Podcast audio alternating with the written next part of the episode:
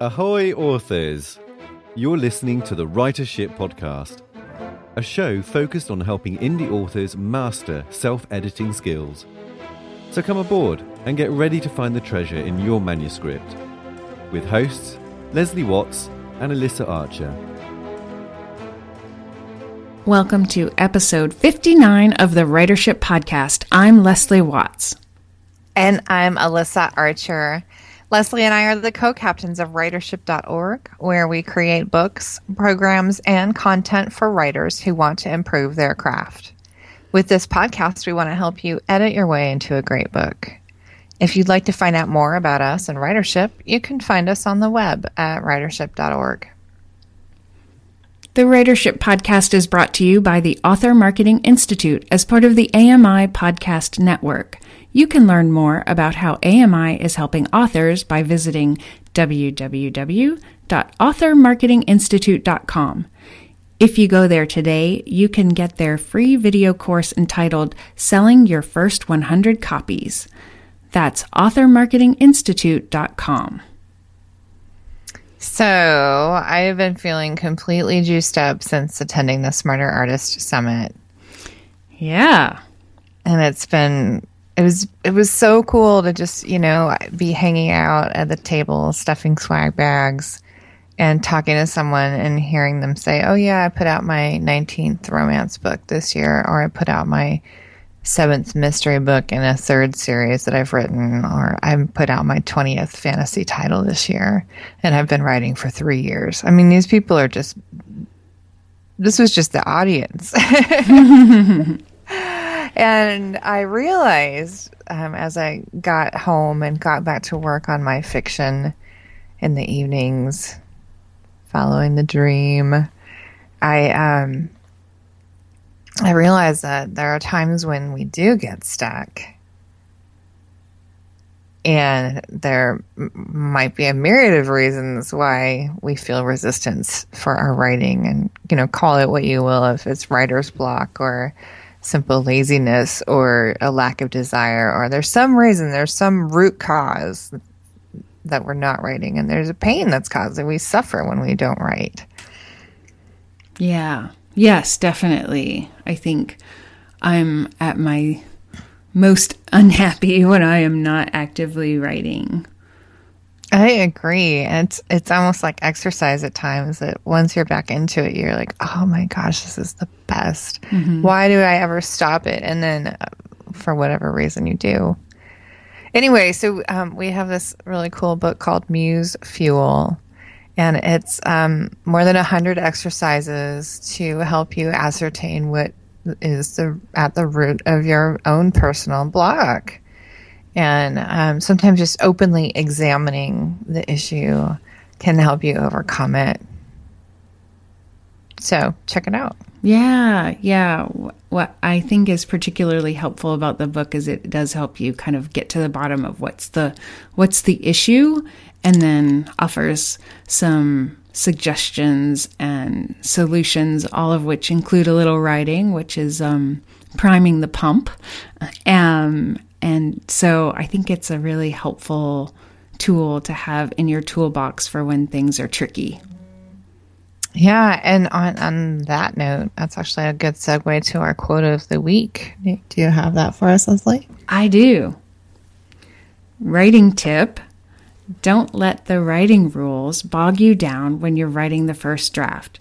They don't matter when you're writing the story, only when you're editing the story and that is from Linda Westfall. I think this is very true. I struggle with this a lot. Um, and I think part of it is the shifting between editing and, you know, wearing the, the hat of the editor and wearing the hat of the creator. Um, and it's a, it's a bit of a difficult transition for me. Um, that I'm getting better at, but uh, but I find that it is um, it's challenging to not be thinking about those kinds of things when I'm writing. I have a friend who writes. I'd say when he writes, he writes 2,000 to 2,500 words in a session.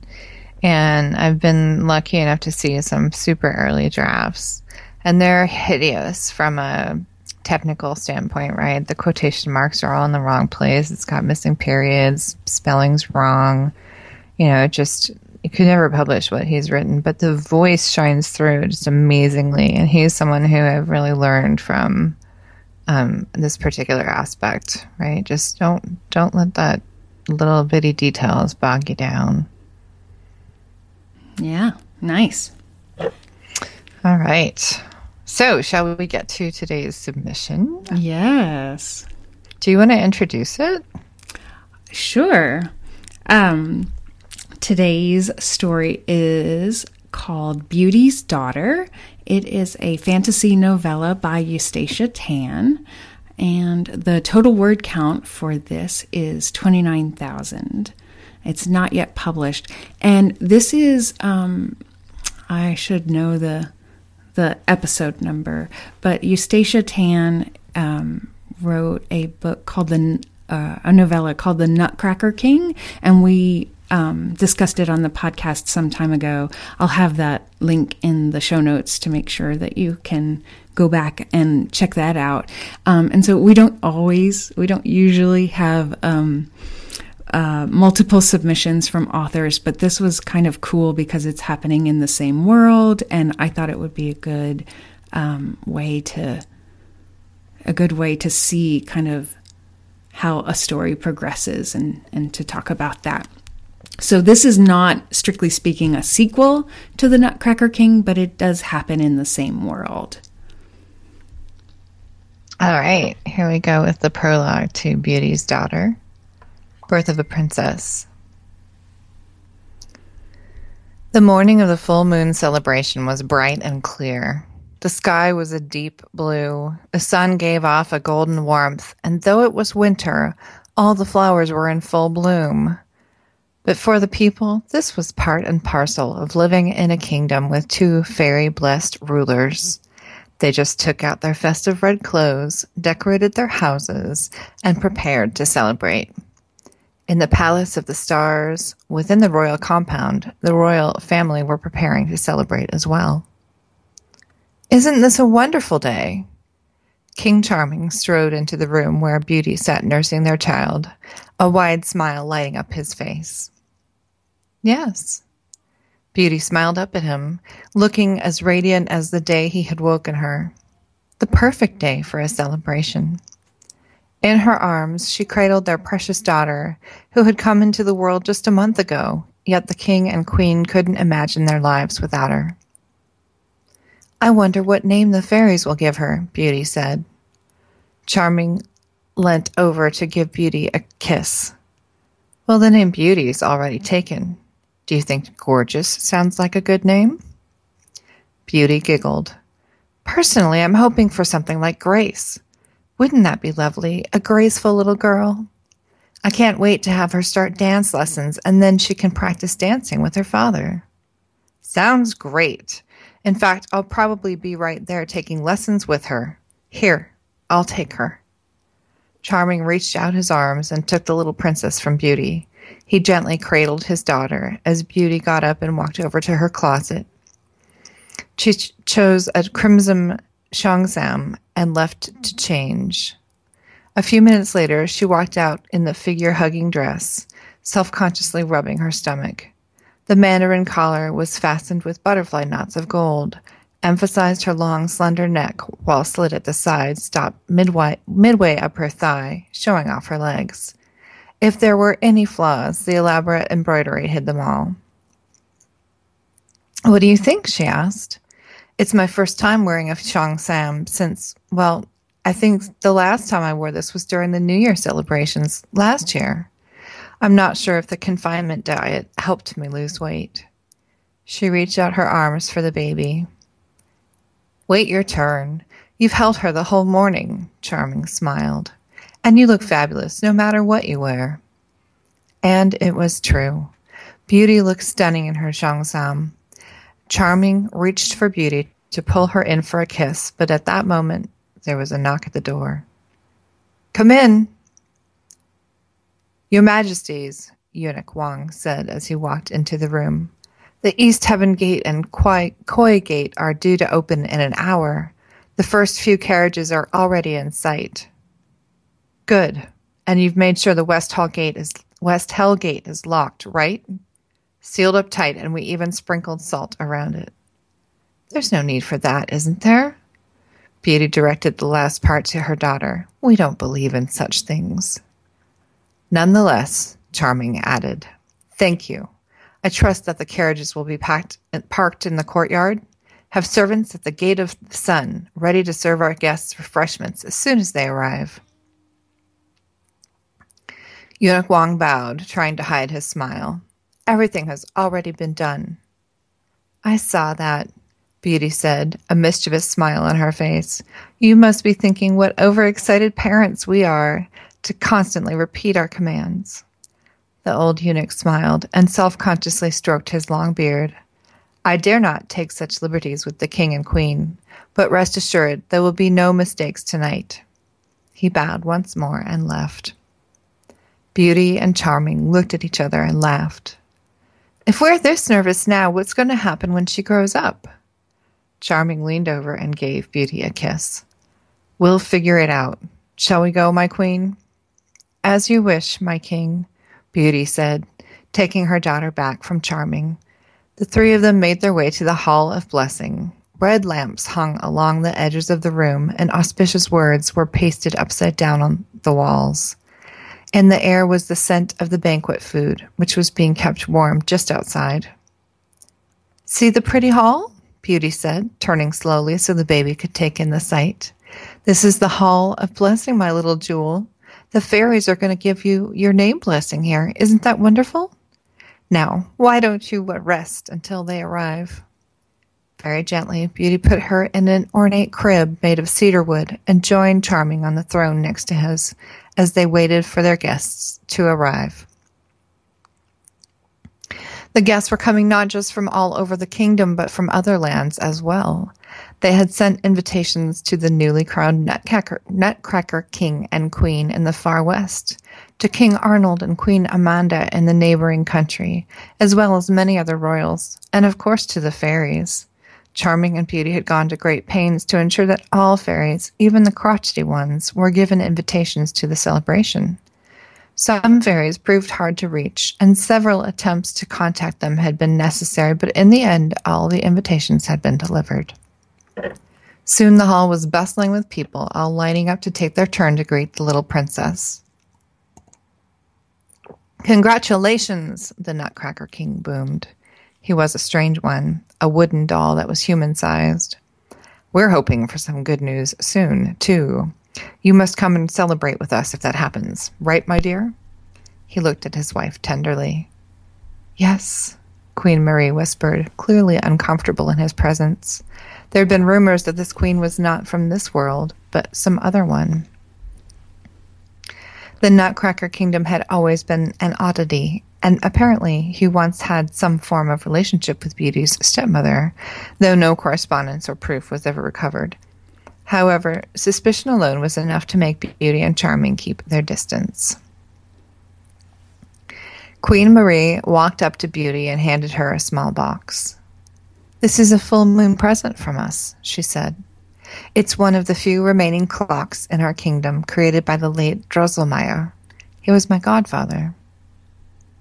Behind Queen Marie, the Nutcracker's eyes flashed red for a moment, though his fixed smile didn't change. Something about him felt familiar to Beauty, and she instinctively took a step back.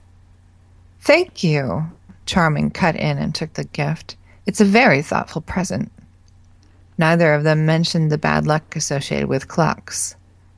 Song Zhang, Song Zhang, give death, give death. The Nutcracker King and Queen Marie cooed over the princess, then made their way back into the crowd. Beauty told herself to find Queen Marie later and offer any help she could, even though she could not figure out why Queen Marie reminded Beauty of herself.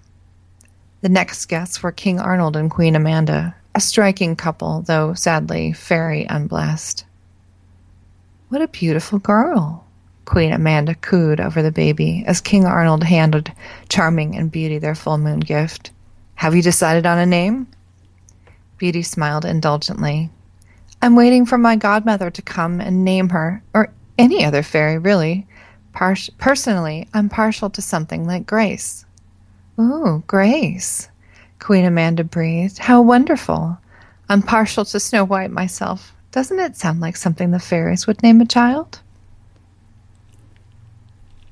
And that brings us to the end of our submission. I love that last line. Doesn't it sound like something the fairies would name a child?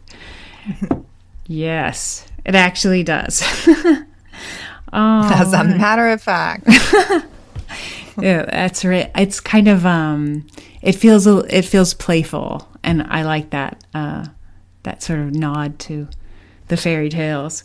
Um, so yeah, so this is really interesting because the the Nutcracker um, king and queen were um, in the Nutcracker King story, and um, so we're having we're seeing them from someone else's point of view in this story, and so um, so that's that's always interesting to me, and um, coincidentally, I want to talk about point of view in this um, in this piece because um, it feels like we're not really we're not firmly in anyone's um, point of view.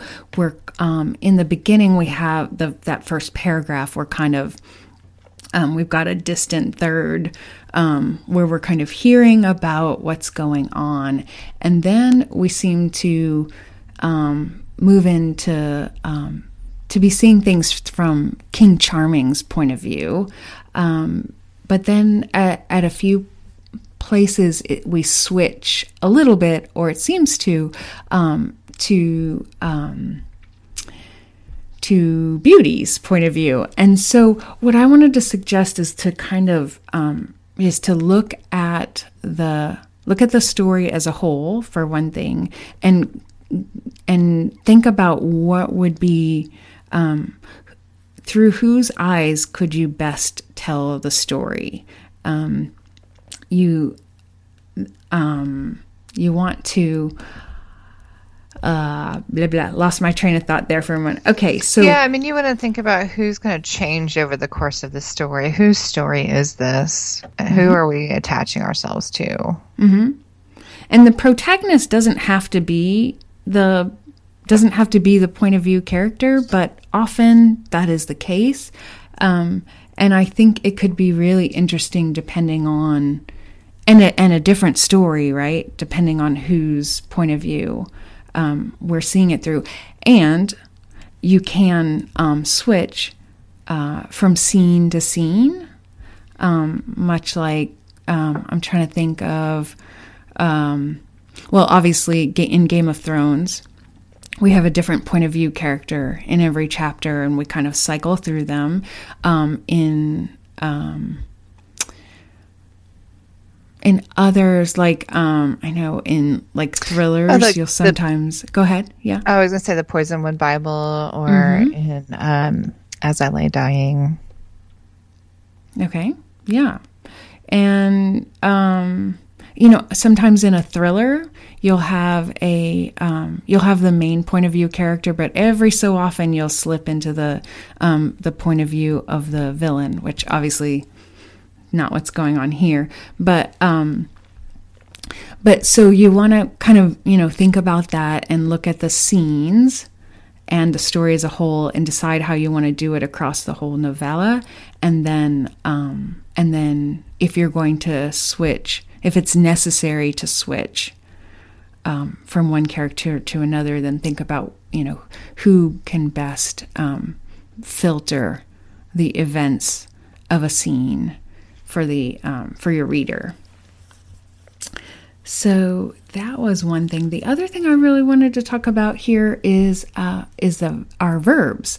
So we have, um, and it's not um, it's not terrible. I don't want to suggest that at all, but uh, but this presents an opportunity to talk about it, about the use of um, of the verbs to be, and kind of you know checking those out and seeing you know is there another way that you can say it with a with a stronger verb. Um, so there's was, and then there's also choosing. Um, uh, specific more specific verbs. So, what I want to see so, in the beginning, we have the morning of the full moon celebration was bright and clear. And um, Alyssa, you suggest in your critique, you suggested dawned um, as an as a nice verb to um, for that sentence, and it just um, it makes the it it makes things sing a little bit more. It's a little more interesting. It's a little more lively, and you can also use those. Um, you know, those specific verbs are also great for conveying character. For instance, um, let me see. There was a point when, okay, so we, um, a lot of times we have people walk or move or look or see um, and we can spice that up a little bit with you know with more specific words. How did they move? Did they um, bolt? Did they saunter? Did they um, you know did they tiptoe? You know so so actually getting that um, that very specific verb can convey character, it can convey mood, and it helps you to avoid adverbs and adjectives, which is a really, um, really good thing to do. Even though those are all fabulous words, um, the prose is just much more lively when you're working with with the verb.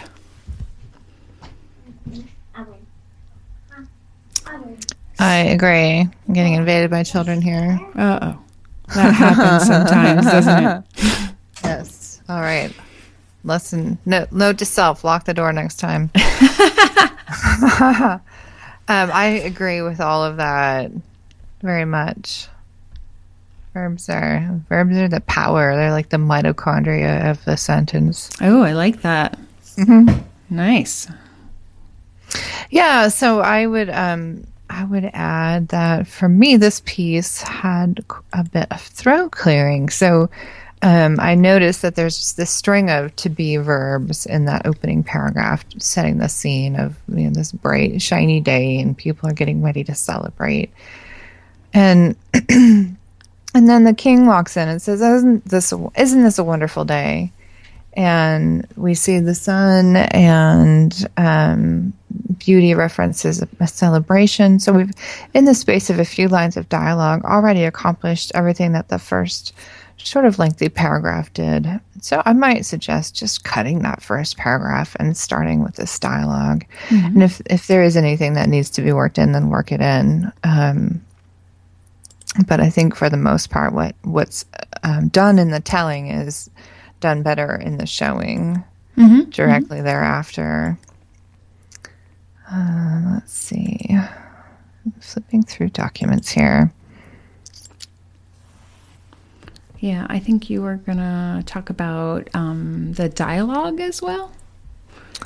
Yeah, so there are a couple places um, when I was reading at. Oh, first of all, I wanted to point oh. out this um, Song Zhang, Song Zhang, give death, give death. This bad luck clock.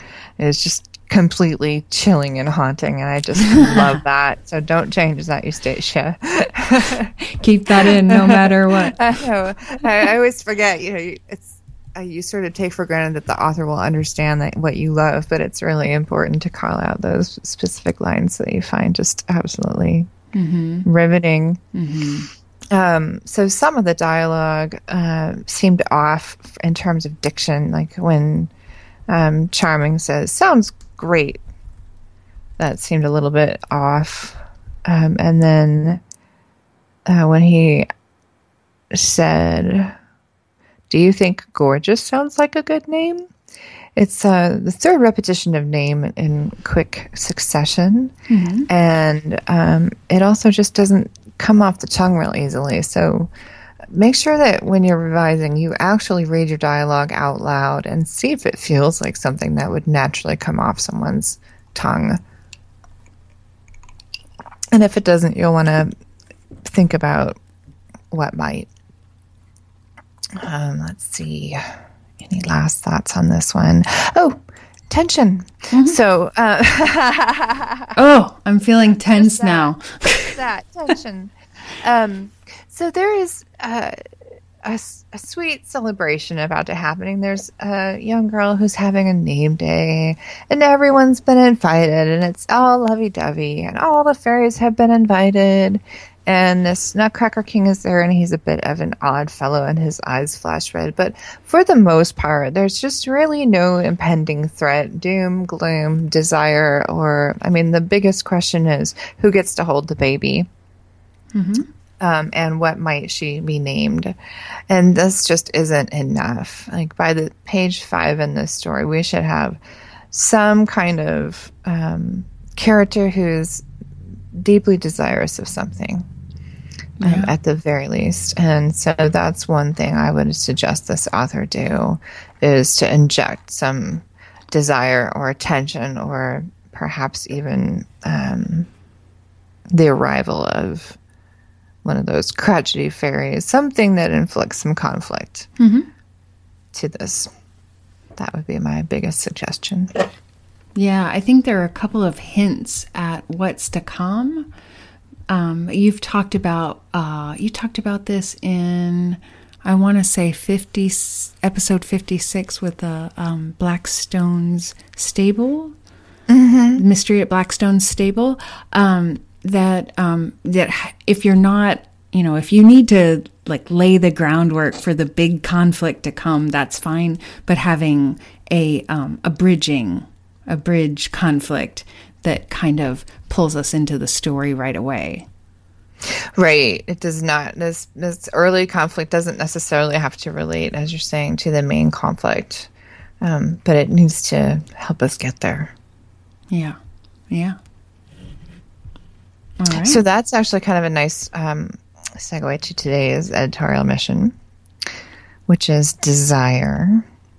So, as we were saying, your book doesn't need to start with a shoot 'em up conflict um, or even with the main conflict, but it does need to start with some kind of tension in order to hold your audience attention. well So, we want you today, this week, to examine your first five pages and look for evidence of tension, which can be evoked by something so simple as a thwarted desire. It does not matter what it is that's desired. What matters is how strongly your character desires it and how quickly his or her desire is thwarted. Therein lies the tension. So today or this week, write a version of your first five pages, amping the tension up as far as you can take it. Overwrite it. Feel feel like you're just going way over the top, and then I want you to let it sit for a week.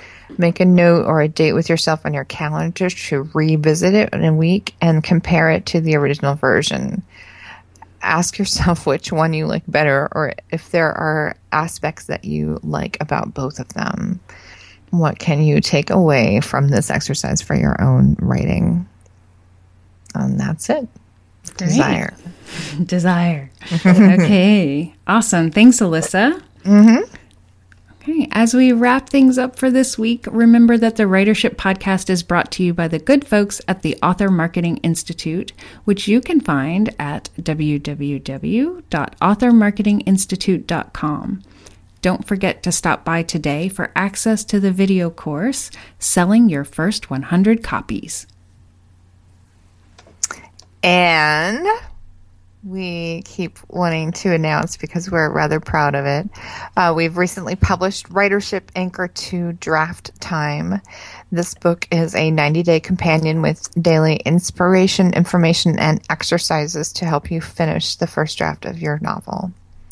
It's uh, currently available in ebook form at $2.99 for a limited time on Amazon.com. Go ahead and grab your copy today if you haven't already. All right, that is it for now. We hope to see you next time on the Writership Podcast. Thanks for listening to the Writership Podcast. If you enjoyed the show, please consider leaving a review on iTunes and sharing the show with your author friends and communities. And right after you do that, make sure to contact the hosts, Leslie and Alyssa, to help you find the treasure in your manuscript. Head on over to writership.org forward slash podcast to submit your pages.